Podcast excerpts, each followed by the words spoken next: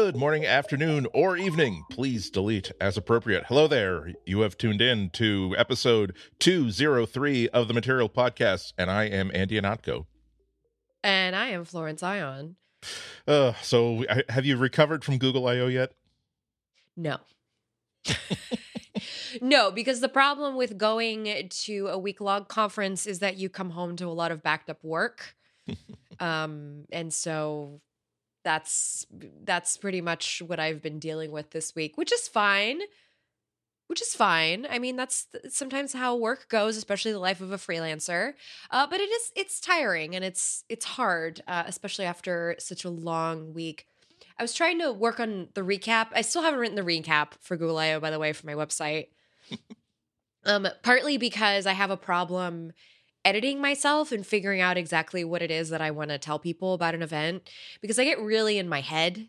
Yeah. And this is a problem I've always had writing, which is not a good problem to have as a journalist, because the whole point is just supposed to pick out the vital, important information for the readership. But for me, like, everything's vital and important. So I really have to practice a lot of objectivity in that sense. So when I'm not practicing objectivity, I get really in my head and I start to write like all these deep inner feelings. So I'm not going to write about it because because instead I'm going to talk about it with you, Andy, which I just want to bring it up very quickly. Yes. It doesn't need to turn into a giant discussion, but I just want to put forth this thing that's kind of not weighing on me, but it's staying with me. Yes. Okay? It's next to me right now in this comfortable chair that I have behind me. And that's the fact that as much as I enjoyed Google I.O. last week as a fan, as a user of the products, as much as I got excited about what is to come from our fair Android and Google platforms, the things that I have integrated into my daily life, the things I interact with, if I'm not talking to my husband, I'm talking to the Google Assistant. Like, that's very much what the dynamic is in my house these days. I also felt a little bit conflicted because we talk a lot on this podcast about I said we don't have to have a discussion about this. No. So we talk a lot, but, we talk a lot on this podcast about the things that we would like to see Google as a company change internally with respect to its employees and with respect to its ethos. With respect to respect. Yeah, I don't want to necessarily say ethics, because I think that's a hard word. This is me getting way too... This is why I have to edit myself. Because this is where I go. And I was reading it to my husband and he's like, you're going way too deep. Sometimes he has to tell... it's not he doesn't support me in my deepness. It's just that sometimes I become nonsensical and that doesn't really help the situation, which is what I feel is happening now. In this very moment. But yes, so Andy, I feel a tiny bit conflicted, only because, it's like that trope of, well, can't support this big company, whatever, because they do all this other stuff. But at the same time, they're also doing all these things that like really help humanity. So it's like, yeah, It's sometimes it's very 2019 problem is what I'm trying to say. Right. It's like, welcome to 2019, folks. Like, this is where we're at. This is why I usually save the glass of port for after I'm done, like, writing about stuff. I did have a glass of port this last weekend, by the way, with a brownie ice cream sundae. Ooh. Very nice. Very, very nice dessert pairing. I approve. Thank you. I'm like the only one in my family that drinks port. I don't know where I got it from. Anyway, so that's where I'm at. That's how I'm feeling post Google I.O. I came really excited. I've been using the Pixel 3a. It's a wonderful little device, albeit it has some caveats, which I'm going to write about. I'm taking slower time than I used to when I was doing this full time to kind of like live with things and be able to talk about them, because whenever I go back to some of my articles, I go, I think a little differently about that now. You know what I mean? Yeah. Like, because you remember that you were part of the rush to get these things up first, and that has its benefits for folks who, you know, want to spend a lot of money on something, but it doesn't give you time to really think. And so now that I've had time to think about Google I.O. as a whole, I just think about, man, these features, these privacy-minded features, these more transparent security features baked into the platform, Project Mainline, these things that are going to like make it better for us overall. That's really great, but why are we retaliating against our female employees? You know, like it's no. This is what's you can look upon that as kind of an opportunity that there's when you're dealing with a company as big as Google. There's so many subjects that they encompass, and some of them are really good, and you can be like totally and unabashedly excited about things like being able to transcribe any audio live to give the ability to read pretty much anything that's being said on the device anywhere. And you can also at the while acknowledging that they would not have put in a video segment about a new technology and a new program for that allows a hearing impaired Russian speaker for whom English is a second language to have his speech transcribed very, very easily. It's to acknowledge that, okay, they put it there for a reason, and that is to let people know this cool thing they're doing, while also saying that, well, actually, that is legitimately a cool thing, and I could see this is not like, hey, we've got this new OpenGL architecture that lets you control the cache directly, which will allow you to natively upsample 30 frame per second rates to Microsoft did that, by the way, and put people to sleep at its keynote. Exactly. So. And that's important, but it's also nice to say, oh, by the way, you know how like hard it is oftentimes to understand somebody who might have a speech disorder? Well, we're going to make it easier for that person to be understood. Like, it's while at the same time saying, okay, at this moment, I'm going to comment about this. And then tomorrow we're going to be talking about next week. We will on this show. I think we should be talking about the memo that was circulating. I think it was just revealed today or yesterday about how, remember, if you have access to certain compartmentalized information, it would be most unwise for you, Google employee who wishes to continue to be a Google employee, to access that compartmentalized information and to allow that compartment to be enlarged to include the press, friends, family, people of that nature.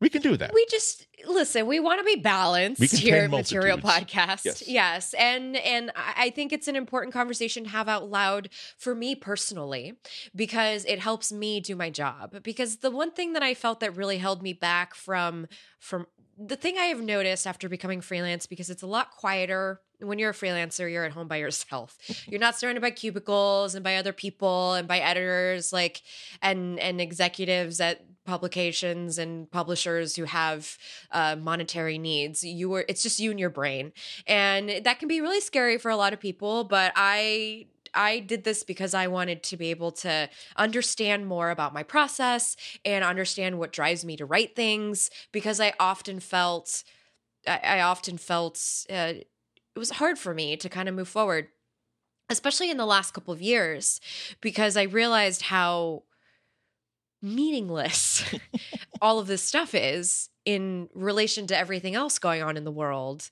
And I know we're dialing it down a little bit here. I'm kind of getting real honest here, but this is who I am. I'm an honest person. I wear my heart on my sleeve. And for me to continue to be writing about this, I also need to let everyone know how I'm feeling about it, which is that I am super excited for everything that is happening and coming out of Google. I am super excited to continue being a Google user. And we're going to get into this later into the show, because we are going to talk about what's going on with Nest. There's a lot of stuff there that's also privacy-minded that I actually appreciate, even though I know everybody's groaning about it. We'll talk about that in a second. But I also continue to support the folks who put together the Google Walkout. I also, you know, support labor rights and I support equal pay, and like I'm still keeping my eye on all of these things because I have very little power in this world. It just, and I actually have maybe a tiny, being very real here, I have maybe a tiny bit more power just because I am a journalist and because there are platforms on which I can write on, but I don't have as big of an impact on the world as, say, like a giant corporation like Google, which effectively owns the internet as much as we don't want to admit it. They do. So that's why I also am like, please do the right thing for us, like people that don't, like we're trying to have power and we kind of don't. So I appreciate everyone continuing with us on this journey because this is, I feel like this podcast has become Flo's relationship with Google. Thank you everyone for listening.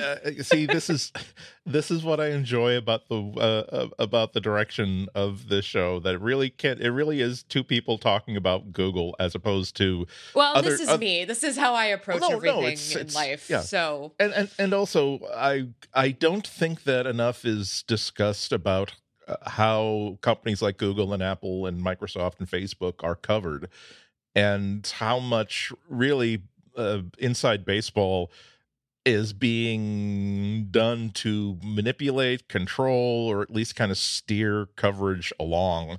There's, about 4 or 5 years ago, I really made a specific decision to redirect how I cover and what I cover in technology, because I just got so unsatisfied with the number of times where I know that I won't mention specific companies or specific people, but like I know that this person is really trying to work me and they're really trying to manipulate me. And I'm old enough and the stars are out of my eyes to sort of like ignore that.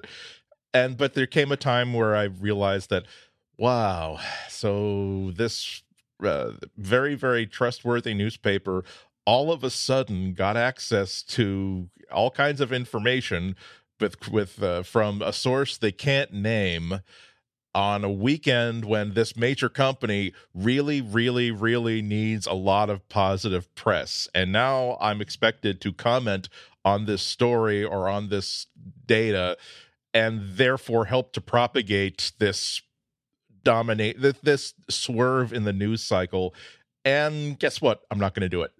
Or I'm not, or the times where I don't fly to San Francisco as often as I used to. It used to be several times a year. Now it's maybe once, maybe twice a year. And because again, it's not a blanket thing, but one company in particular, I just felt like, great, so this really is a 1-hour-long infomercial that I'm now supposed to cover, and every time that, and I have access to people that are not part of the infomercial that can give me the straight dope on certain things, but I'm not. These are things that I could talk to back at home. And again, I feel like I'm being manipulated to say, well, we need Andy's audience for this product, but not this other product, or we need to make sure this message gets out. And I've made the decision that I really don't care about reporting on something the day of anymore when a certain company wants to make sure all the press on a certain product comes out on this day when people might be rushing to the stores and when all the ads are on the buses. So it's something that we each have a point of view. We each have a certain talent as we see it in ourselves. And it's just our responsibility to use that talent and that point of view in a way that makes us feel like we're doing good. So I don't feel as though I have the ability to improve the world or ruin the world on the level of Google or Apple or Facebook has the power to, but I can at least, the people who are reading or listening to my stuff, I can at least help those people out. So precisely. And also, this is how I approach my journalism. I try to come at it with a lot of humanity and not be from that like journalist perch, so to speak. Yeah. Because when it really comes down to it, we're all just users of this stuff, and you know, we are making the buying decisions about what we're bringing to our homes, and and what companies we choose to align ourselves with. On that note, I will say the one really great thing about going to Google I.O. as a press person or a developer or a designer or an engineer, as a person who works in the Google platforms, is feeling like, you know what, a lot of this stuff is really helping people. It's really helping bridge the world, which is always a good thing. I mean, think about how much more empowered the world is now with all the knowledge it has access to than a mere 10 years ago. Mm-hmm. There's a lot of, as we talked about in the podcast last week, there were a lot of technological feats that were announced at Google I.O., which is just like going to really help move computing forward in a way that it's not so clunky, which is always good for technologies becoming easier and faster. And you know, we got a mid-range phone with a pretty good camera out of it. Yeah. Pretty good camera, I'll say. It's not I was just on the Download podcast this morning with Jason Snell and Stephen Hackett, also here on the Relay FM network. And I explained to them the metaphor of it's not apples to apples, it's apples to oranges for the Pixel 3 and the Pixel 3a.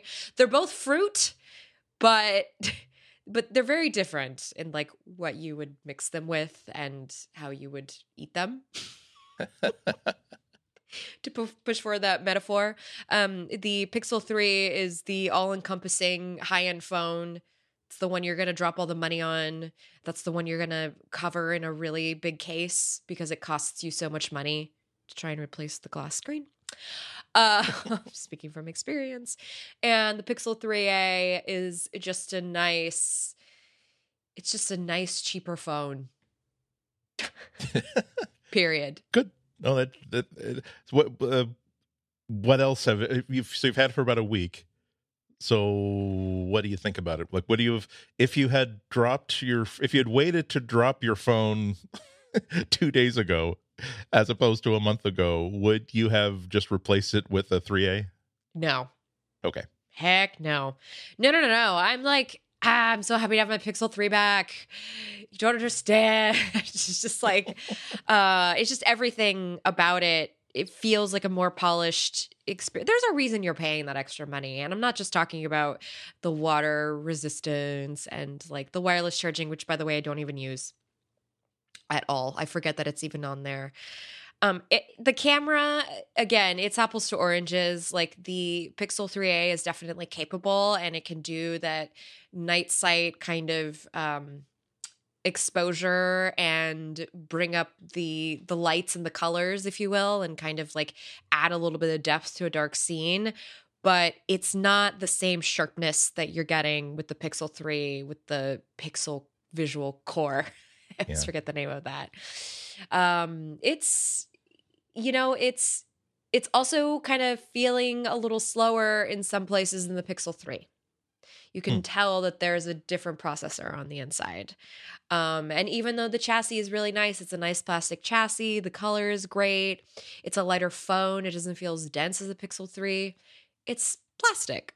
You remember that it's plastic, and the haptics on it, like sometimes they feel a little different.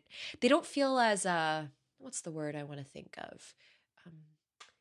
I don't feel as committed. I don't know if that's the right word. When I press down on the keyboard, on the virtual keyboard, and I'm like, I always kind of have to double check and make sure that I press the letter, you know? Yeah. Because when you're typing really fast, sometimes you're just moving your thumb every which way and just like praying that the OS understands what you're trying to type out, basically. And I find myself praying harder with the Pixel 3a just to make sure that like, oh, please, please, please. You know, I guess I don't have as much trust in that. Maybe it's my bias. Maybe it's my knowing that it's Snapdragon 600 series and I'm like, oh no, it's mid-range, better take it easy, you know? Maybe I'm not giving it the benefit of the doubt, but there are little things that pop up when I'm using it that I'm like, oh, that's right, this is a mid-range phone. Battery life is phenomenal though, I mean, compared to the Pixel 3, which just this thing is dead by 11 a.m. I won't be writing about it for at least another month, so I'm let's see. I still have that money that's sort of in my pocket for an update to my So I'm glad that I didn't just simply say yippee-ki-yay. Let's have something that is two numbers higher. No, and the thing that I worry a little bit about is that there's a lot of suggestions. Oh, hey, if you don't want to wait for the Pixel 4, just buy this phone. Not at all. Do not do that. Do not buy the Pixel 3a if what you want is a flagship, high-end phone. There's a reason that you're paying a lot of money for that stuff. There is polish and components that go into it. I will say the one upside, though, the 3a is that it has NFC, so you can use Android Pay with it, which like some Motorola phones that are cheaper don't have that, nor do they have worthy cameras. So if you're going to spend like $200 more on a mid-range, that's what you're spending it for. You're spending it for the ability to have tap to pay like the majority of the rest of the world, and you are paying for that camera ability that's almost as good. I would say it's about Pixel 1 level good. Like before it got that visual core processor. It's like you could see its abilities, but you could see kind of where it's still lacking if you zoom in, you know? Yeah. So so it sounds like if like I have a Pixel 1, that if it's a if you like your Pixel 1, you're satisfied with the features of your Pixel 1, you just want to buy 3 more years worth of updates because it is going onto the obsolete list this year. Like, okay. That's the other thing, updates. That was the other reason I was saying to look at this phone, is because you're going to get your updates directly from Google, which means you will have all of that great stuff like Project Mainline and privacy-minded transparency, et cetera, live captions. You will have that as soon as it is available. Unfortunately, it's not sexy. Can't really sell phones with that kind of stuff. So I don't know. I think, Andy, you're doing the right thing. Wait, I know it feels like, oh, well, I'm not going to, be a part of this stampede of folks writing about this stuff. But remember in The Lion King when those wildebeests came out, what happened to Mufasa? Look, I'm so sorry. I just brought that up, actually. No. Wow. I'm so sorry, everyone. I just bumped you all out. I still cry at that scene, by the way. Jonathan Taylor Thomas's acting is so good in that scene. But it wasn't photorealistic, and so for that reason, it has to go. Yeah, okay. I'm so sorry, everyone. The movie might have to ask Jim to bleep that out so I don't bum you out. Brown, beige, and tan enough, so we need to make sure there's a new. Yeah, I've actually. Anyway, before we should go to a commercial, but before I talk more. No, it's fine. It's fine. There's a. It's an interesting time to not want to have to spend $900 on an Android phone, particularly because we won't be talking about it today, unfortunately. But the OnePlus 7 was announced yesterday, and man, that company just keeps going from strength to strength to strength. I'm getting one in, by the way, so we'll be able to do some material assessments. Yep. I should have one hopefully soon too. But $669 for essentially an XL. So it's it is the flagship version of the OnePlus 7, 6 gigabytes of RAM, 128 gigabytes of storage, which is really what I'm looking for, is a little bit extra RAM. I'm looking for 120 gigs of storage, because for me, that's the amount of storage I need in order to not have to ever worry about storage. And it's like at the end of the year, I'm certainly going to wait to see what the Pixel 4 looks like. But if it's like $900, I might have to think about. Oh, it will be, yeah. Yeah, exactly. It'll be... It's like, and I know the big advantage, of course, is always going to be those the guaranteed updates. But as Google I.O. this year, as with last year, Google made another point of saying how they're making more and more parts of the OS, more features, more security, distributable through the Play Store, so therefore within the control of Google, as opposed to something you have to wait for from the manufacturer. And that's not to say anything about Motorola's phones, or so long as you don't go for the anti-China protocol of no, nothing Huawei. You should never buy Huawei or anything. Those are pretty darn nice phones. Internationally, you have even more, where there's more price variance. Oh, they love it internationally. Huawei is big, big wig overseas. I just like that. I just like on the OnePlus 7 Pro, they've got like the three lenses and like a stoplight configuration. And I kind of, it kind of reminds me of like Andy wants to play with it, Mr. Rogers' Neighborhood, like next to picture. And I gotta say the Periscope selfie cam, that is what when I was a kid, when I imagined future technology, I did not imagine that. Oh well, we'll just, if we have a camera, it'll just be like drilled hole into the screen. I always imagined that there'll be a click click ping, and to deploy and automatically go back in. That's what I wanted the future to be. I don't care if it's something that's going to break. I don't care if it means that it'll make it easier to get this thing wet and destroy it. I want to touch a button and for a little camera to go, and then that's what I want. That's what I want. You have assessed my needs correctly, OnePlus. But we should probably get to a commercial and start paying for this stuff. Yes. This episode of Material is brought to you by our brilliant friends over at Pingdom. Pingdom is brilliant because they help you keep your sites and the sites you love online. Pingdom monitors your site so you don't have to and gives you real-time feedback so you know exactly what's going on at all times. The internet is awesome, but stuff does break all the time. Pingdom detects around 13 million outages every month. That's more than 400,000 outages every day. It doesn't matter if you're a startup or a Fortune 500, you need alerts about any critical website issues. Pingdom will let you customize how you are alerted depending on the severity of an outage. Plus, they'll track and analyze your website's load time so you can see what's affecting the user experience. If you have a site of any size, you need Pingdom. And Pingdom is a no-fuss approach to getting started. All they need is the URL of the site you want to monitor, and they will take care of the rest. So go to pingdom.com/relayfm right now for a 14-day free trial with no credit card required. Then, when you sign up, be sure to use our offer code, MATERIAL, at checkout to get a huge 30% off your first invoice. Our thanks to Pingdom for their support of this show and Relay FM. Well, we've had about a week now to digest stuff from Google I.O., that which can be digested at this point. I realize that information from a developer conference is like a smoked Gouda. It takes a while to make its way through.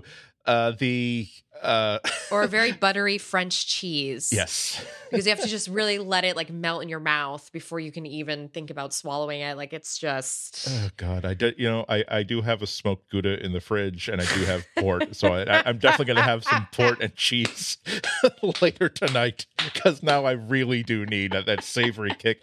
But I really I haven't talked to you yet about how your fireside chat with Hiroshi Lockheimer went. I'm guessing there are things that you can't talk about, but there are things that were, of course, broadcast live. So what did you have a good time? Did you enjoy yourself? I was terrified going into it. I was internally shaking and freaking out because I go into kind of a tunnel vision and I try to go into a flow mode that I don't access a lot. And I'm just really thankful that I have that mode because I got to tell you, I did not realize we were filling out 40 minutes of time. I thought it was only half an hour of time. So thankfully I was able to towards the end, I was coming up with questions on the fly. So if anybody wants to watch it back, I can give you, that's a little secret is that, see if you could tell that I'm thinking about them while we're talking. But I thought it went really well. I wanted to ask Hiroshi questions that I know have been kind of plaguing the developer community. Maybe that's not the right word, but that I know that developers have been chatting about, whether we've talked to them here on Material or whether I talked to them through All About Android or just what I've been reading rumblings, like being a person of the internet who goes around. And I thought that I really appreciated that we got some insight into like what Fuchsia is about. I've noticed that since last week, there's been a little more clarification about what's going on, like with Chrome as a platform. Yeah. For instance, the little new, I can't remember if we put this in the doc, but did you put this in the doc? Yes, you did. I'm jumping to it. I'm sorry, Andy. But the little tidbit about shutting down the dual boot Windows 10 on Chromebooks. What a bummer. So it was referred to as Project Campfire. It was an upcoming feature, and it had appeared in public code comments. And Google never announced the cancellation of it, but now those same code comments are labeled as deprecated, which means they're out of service effectively. So we don't know the onus behind it, but I just think it's interesting that that particular piece of news came out after we started talking about Fuchsia, because it does kind of, it's not directly related, but it's just in that we've all been talking about, like, Chrome didn't get a lot of front-facing news at Google I.O., even though it's a huge platform. It's one of their hugest successes. You'd think that, at least from a point of view of mentioning, and in 2018 we passed the milestone of 80 kajillion installs of Chrome OS. Like I'm surprised they didn't do a Windows or like an Apple thing when they go like, look how many MacBooks we sold. Look how desperate Apple is. They're now selling $329 iPads. We're really making them pee their pants. And that's one of my favorite things to come out of 2018. Well, yeah, if you're an Apple user, that's in addition to season 8 of Game of Thrones. Anyway. Ugh, no one is. Anyway, I was very surprised. And then I was surprised at the trickling. And it turns out that Hiroshi Lockheimer had mentioned this the night before on stage at a live taping of The Verge, has a new podcast coming out, I guess. They had talked about Fuchsia as well. So just to catch people up on what exactly was said. So at my fireside chat, I was like, can you talk about Chrome OS's favorite color, fuchsia? So I was like, how can I do this in the most cheeky way possible? And Hiroshi had mentioned it's not just phones and PCs. In the world of IoT, there are an increasing number of devices that require operating systems and new runtimes and so on.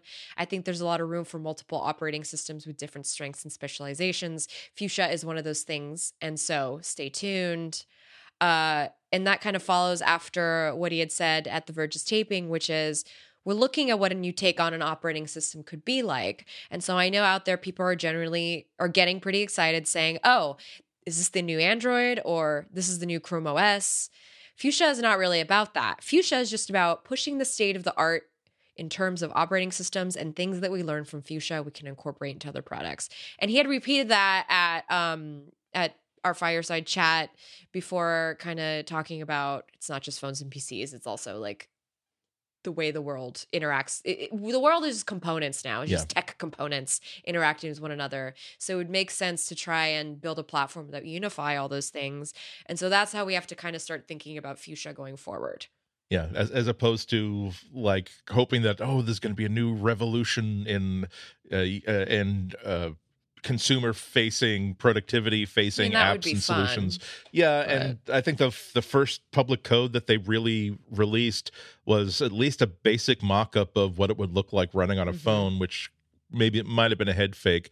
But yeah, it's I suppose it's a little disappointing because again, as a nerd, I really like revolutions. I like the just like Lenovo showed off a concept for a Windows 10 tablet that used a folding screen, and what got me excited about it was, number one, what I imagined would be a feature, which is that instead of like I've got an iPad Pro, but I have to like have like a floppy case over it because I'm going to drop it into my bag, and the screen needs to be protected. So I always thought that the coolness about a folding 10-inch tablet would be that when it folds, like the screen is like inside, it's like being sandwiched between layers of metal, so it's okay. And not in addition to being really, really small, but they also worked out an idea where, well, if it's not flattened, if it's unfolded a little bit and you're holding it like a book, well, let's have like the left side of the screen of the hinge being the left page of something,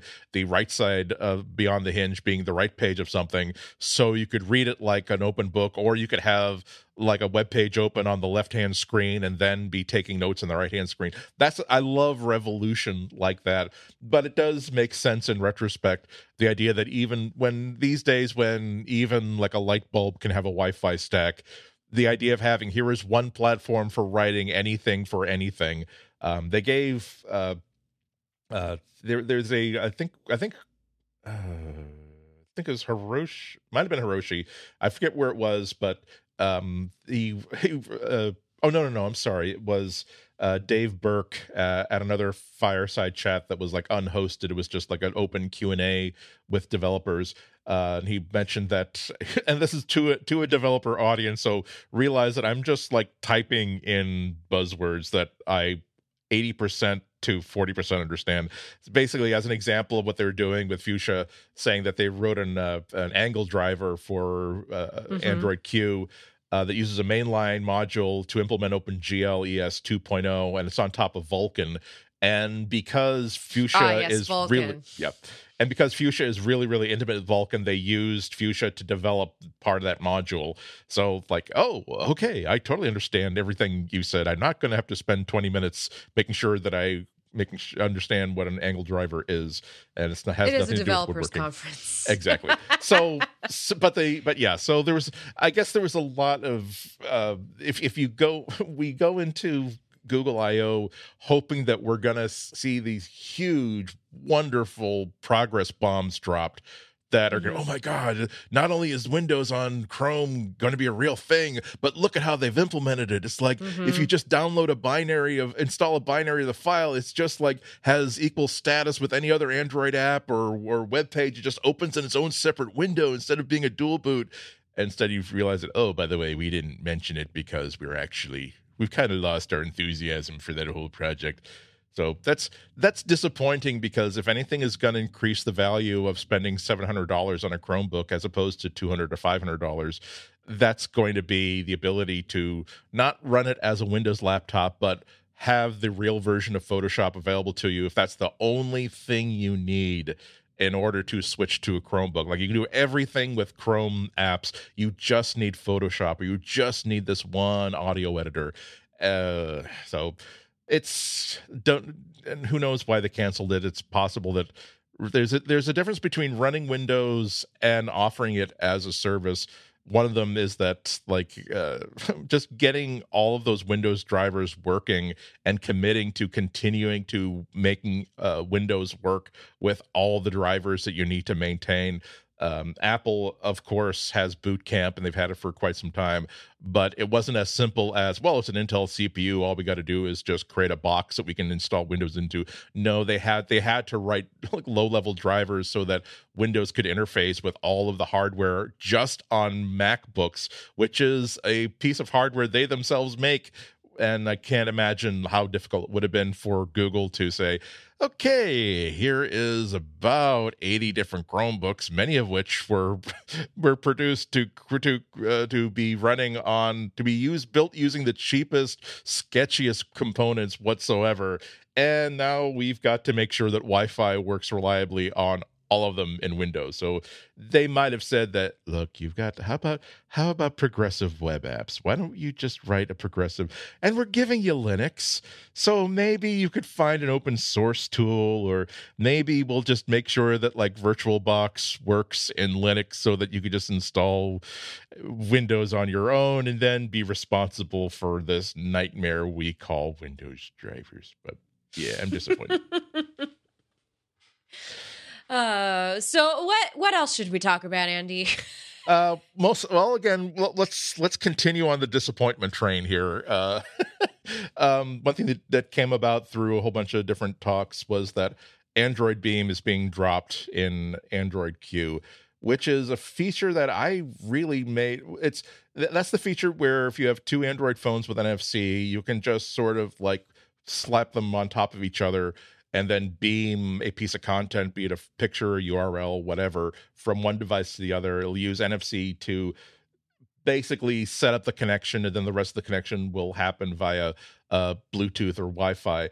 And the case could be made that, oh, well, now there's, I could do it with Slack, or I could do it with any of these chat apps. But there's nothing that was quite as useful as, oh, would you like this picture that I just took of us, like, at this party? And boom, in 30 seconds, this person has it.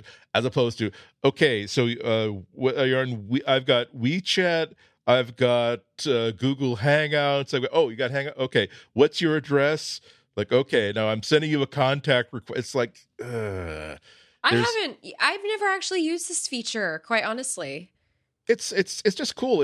It's what I've always, one of the few features from iOS that I really miss is just AirDrop. Exactly. Mm-hmm. Just the ability to arbitrarily say, I'm standing within proximity of this person that I want to have this picture or this thing. And just being able to, there's no intermediary. I don't need the internet. I don't need any setup or service, just goes from point A to point B. And Android Beam was the closest thing we had to that. And I really hope that Google is trying to figure out a way to replace that with something else.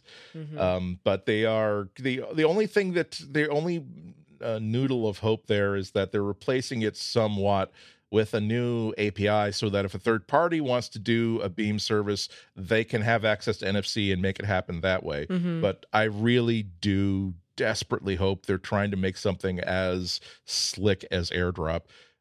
And realize that if there's bad news about Android Q from I.O. or something that you hope was going to be announced but hasn't, realize that we won't get the full drop until it's actually released later this year. So hopefully there's something that was such a big mess that it wasn't even in any shape to be demoed in May, that they will get their act together and finish it by August or September. But yeah, that one kind of hurts a bit. Just a little bit. Also hurting is people are asking me, where is Wear OS? I don't know. I don't work at Google. Yeah. There wasn't. God, I was hoping that there would at least be like a session they would say, and now here's the future, the glorious yellow brick road future of Wear OS, and there's really nothing. At that same like Q&A, open Q&A with Dave Burke that I mentioned earlier, someone from the audience asked about like Wear OS and why it hasn't been mentioned anywhere, and there was fortunately lots of applause in the crowd because there seemed to be a lot of love for it that was not being expressed at the other side of those microphones. So Dave Burke say, okay, but where's the Wear team? Do we have at this Q&A? There are about 10 people from Google on the stage, but also they make sure that lots of different product managers and engineers are in the crowd to answer specific questions, because these are for like really specific questions. So he asked, oh, is there anybody from the Wear team like in the crowd? And no one responded. He said, oh, did I just make your point by asking for people from the Wear team to speak up? And there's no one there. But he gave like the classic. Ouch. Yeah, he gave the classic non-answer, saying, no, it's something we're continuing to invest in. We're really excited about wearables, actually. What can I say? We've actually hired more people and we're investing. So that's suspicious in that, well, A, it's the usual, we've heard Apple users are, we're really excited about the Mac. Like, oh dear, we're not getting a new Mac Pro for this year, are we? But also he didn't mention Wear OS. So he's just talking about wearables, which is okay. And we've hired more people. And you can wear a lot of different things. You can wear handkerchiefs. You can wear bandanas is what I meant to say. You can wear contacts. You can wear glasses. You can wear shoes. These are all wearables. Yeah, we have a whole new line of T-shirts with amusing androids printed on them, available in the company store at this moment. But and also when they're talking like, okay, so we're investing, but does that mean that you bought Fossil? You bought a whole bunch of people from Fossil and brought them into the company. Does that mean that you just needed their ideas about how to glue sparkly things onto watch bands? Or are you actually planning on giving a shot of vitamin B12 to the entire project? Right. Because at this point, I really do have to hear a big exciting announcement from Google before I'll spend more than $80 on a new Google Wear device. I love it. I really, really like it, but I need some indication that they're really going to be continuing to advance it. Despite, I know that they added that widget-like support for these little tiles that you swipe left to get to, but that's not what I'm thinking about. I'm thinking about, a new processor that runs for more than a day and can run really, really fast and do things other than being a fitness tracker and a notifications relay. I would love it to be more than that. Oh well. My favorite is when Google employees were asking me what watch I was wearing, and I said the Samsung Galaxy Active. And I mean, they asked me, they said, "Oh, do you like it?" And I'm like, "Well, it's good, but the ecosystem is awful." Yeah. I'm sorry. That's how I feel about it. The ecosystem is not good, but I also said that just to kind of be like, hint, hint. Who has an ecosystem? Yeah, and the people you do, and people on stage are usually wearing Android Wear watches, but what I really want to see is I want them to actually proudly hold it up and show a close up of, look how nicked and scratched the metal case of this is. Look how worn out this leather band is. This is not something that I unboxed out of a closet 30 minutes before my appearance. I wouldn't say that. The only reason I bought the Galaxy Watch Active, not to talk about why I bought it and make it about that, but it's because I needed some very specific fitness features, and I just couldn't find those fitness features from Wear OS in a size that I felt comfortable wearing. So I just want to put that out there. That's why I ended up going, because I did get to look at they had all the Wear OS watches on display in one of the tents.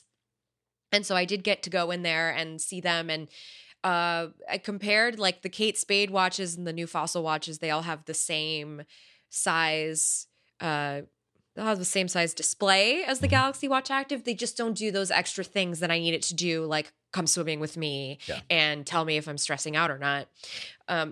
It's just to say that it's frustrating being an Android user because we have so much choice for wearables, but it's also frustrating because everything is a little bit different and nothing just.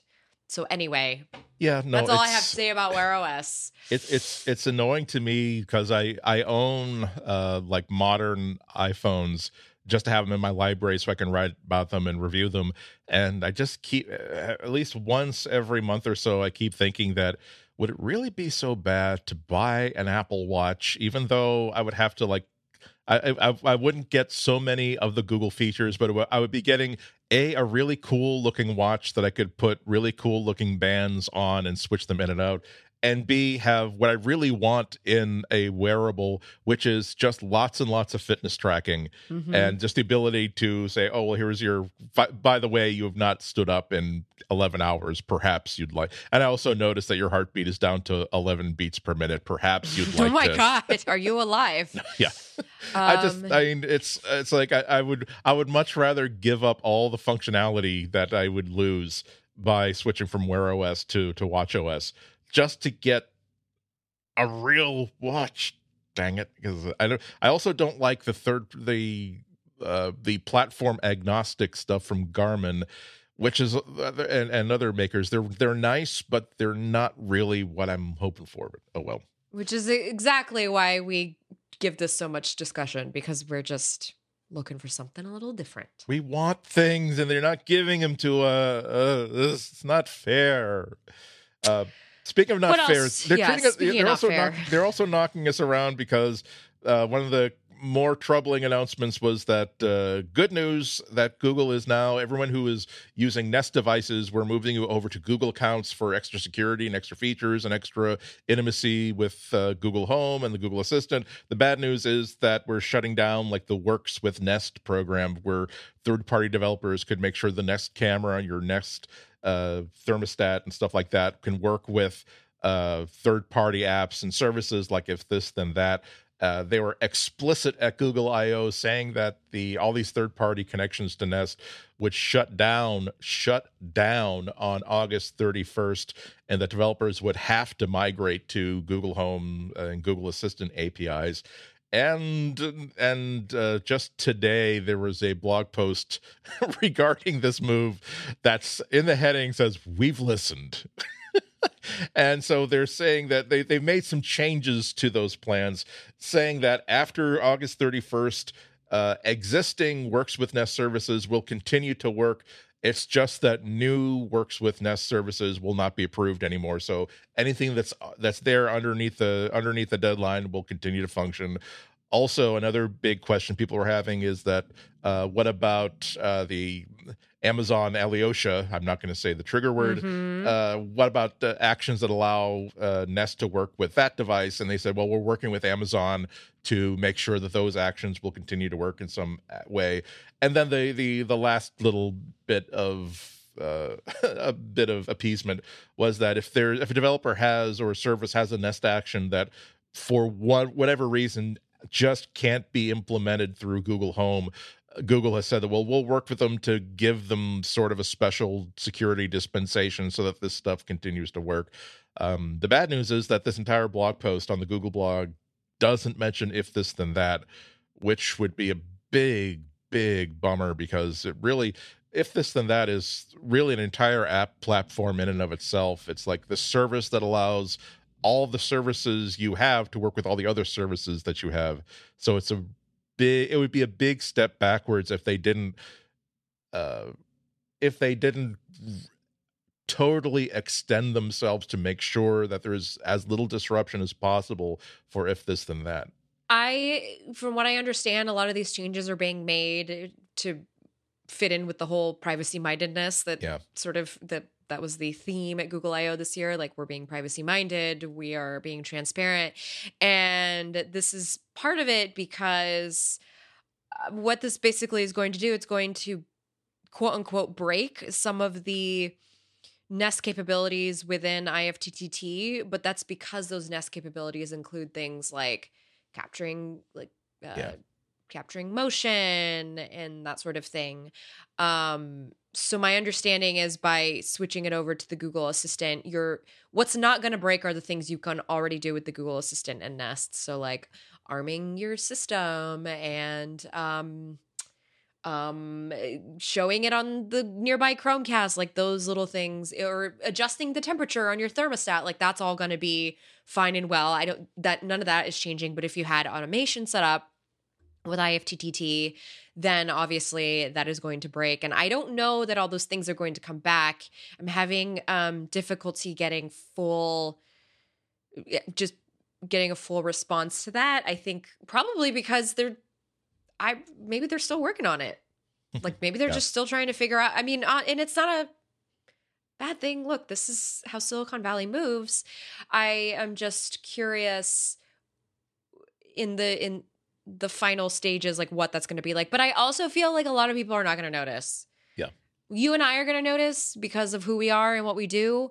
But I really feel like the folks out there with just the thermostats, or maybe they bought the thermostat and a camera, like they're not going to really notice that much. Maybe they're going to get an email that says, sorry, you're going to have to switch apps. But there is one point that was made this morning on the Download podcast. Again, I'm sorry, so much podcasting this week.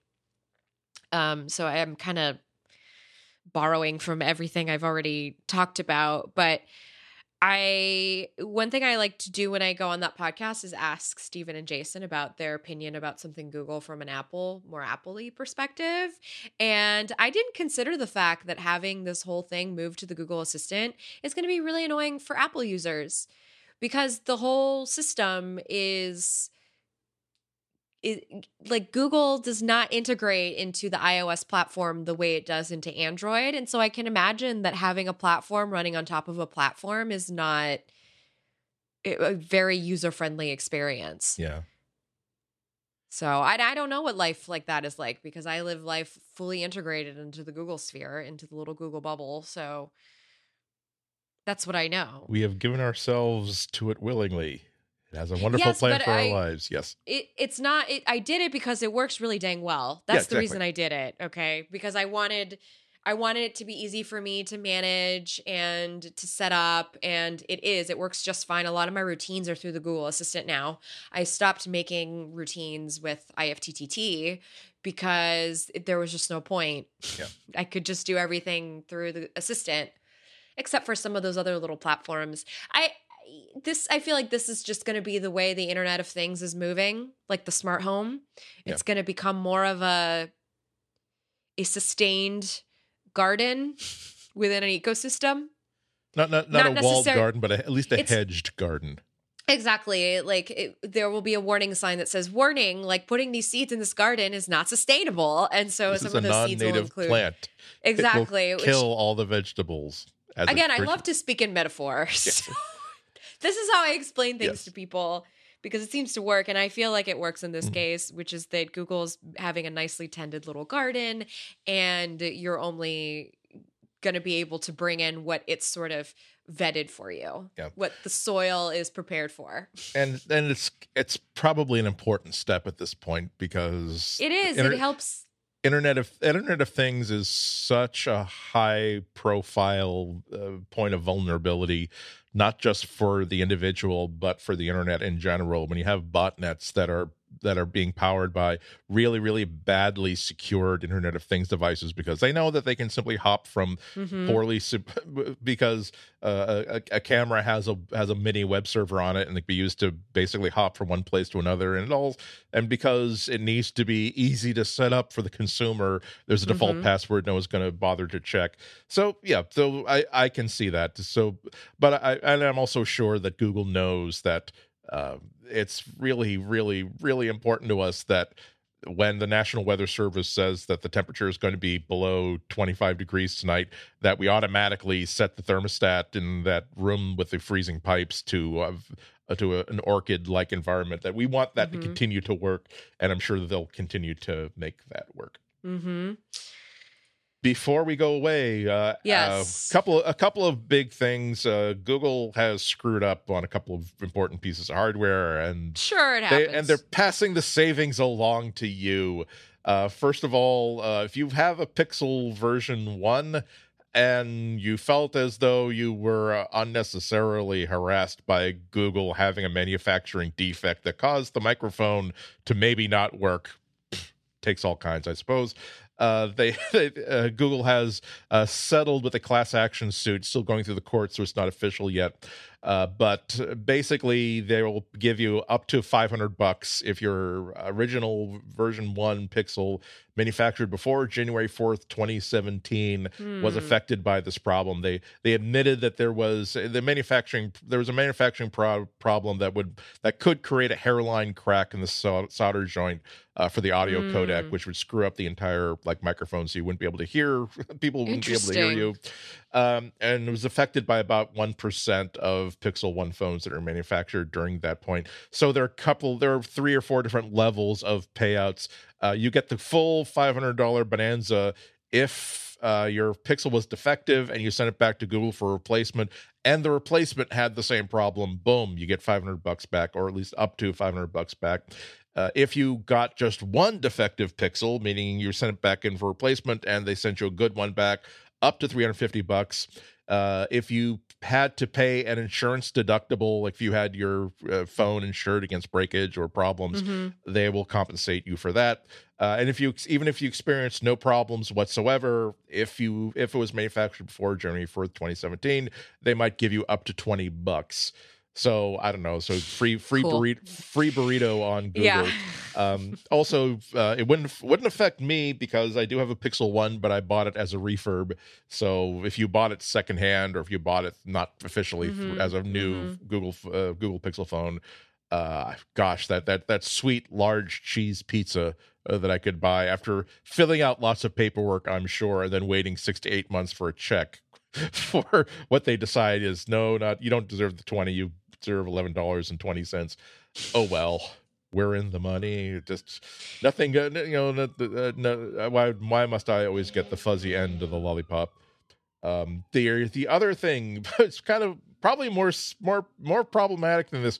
Remember last year when Google started selling these Titan security keys for second factor authentication? That you should not be, you should be really, really making things a lot more secure by buying these security keys. These are the same keys that we're using inside Google ourselves.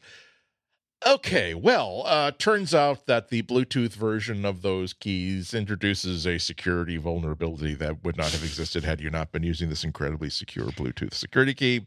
The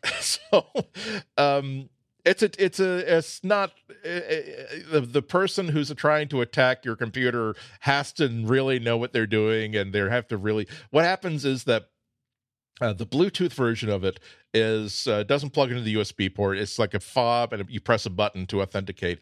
So let's say that there's someone who wants to get into your computer. They have to like trail you to the Starbucks where you're going to be using this fob or whatever. They have to be within Bluetooth proximity. They have to watch you. And at the moment when you press that button, due to a misconfiguration of a very, very low-level file, it's possible for that bad person to quickly convince your computer that their device is a Bluetooth device that's connected to your device. So, for instance, it could pretend that that their PC is actually a Bluetooth keyboard that's attached to your machine, and so it could type things that are and give itself escalated privileges, but also all kinds of other communication. So, again, it's not at all likely. It's not like they left an open password or anything, but it's obviously a vulnerability. So if you have one of these Bluetooth fobs and it's physically labeled a T1 or T2 on the back, you can send it back to Google and they will send you a free replacement. Which is so it's a funny. It's at least they didn't. At least they didn't manufacture a CPU that's in hundreds of thousands, if not millions, of computers that run all kinds of operating systems and devices that have a fatal vulnerability that can only be worked around if you turn off all the features that make that CPU run fast. So, you know, tomato, banana. Oh, you're going through with my metaphor, I see. No, I'm. Oh. Yours was apples and oranges. Mine was tomato banana. So right. I've actually decided to make my metaphor even maybe less easy to interpret because you also have to know apples and oranges versus and also tomato and try to figure out and understand why we refer to it as a vegetable instead of a fruit. Thanks, JFK. Exactly. Yeah, it's, you know, it's this is one of the tests of like of friendship that I will intentionally, maybe as a joke, like mess up something that's simple. And I knew that one of my best friends was one of my best friends when I jokingly talked about how, like, oh, you know, computers see things in a world of ones and zeros. This is referred to as the binomial theorem. And she said, and she was about to, oh, wait, okay, I know you're smart enough to know that that's not the binomial theorem. Like, thank you. A lot of people don't give me that respect. So, my God, this person, it's clearly not funny enough to be a joke. He must really think that must be mistaking binary for binomial. Well, okay, so that's. I think that'll about wrap it up for this week. I hope your recovery from I.O. proceeds in a linear fashion.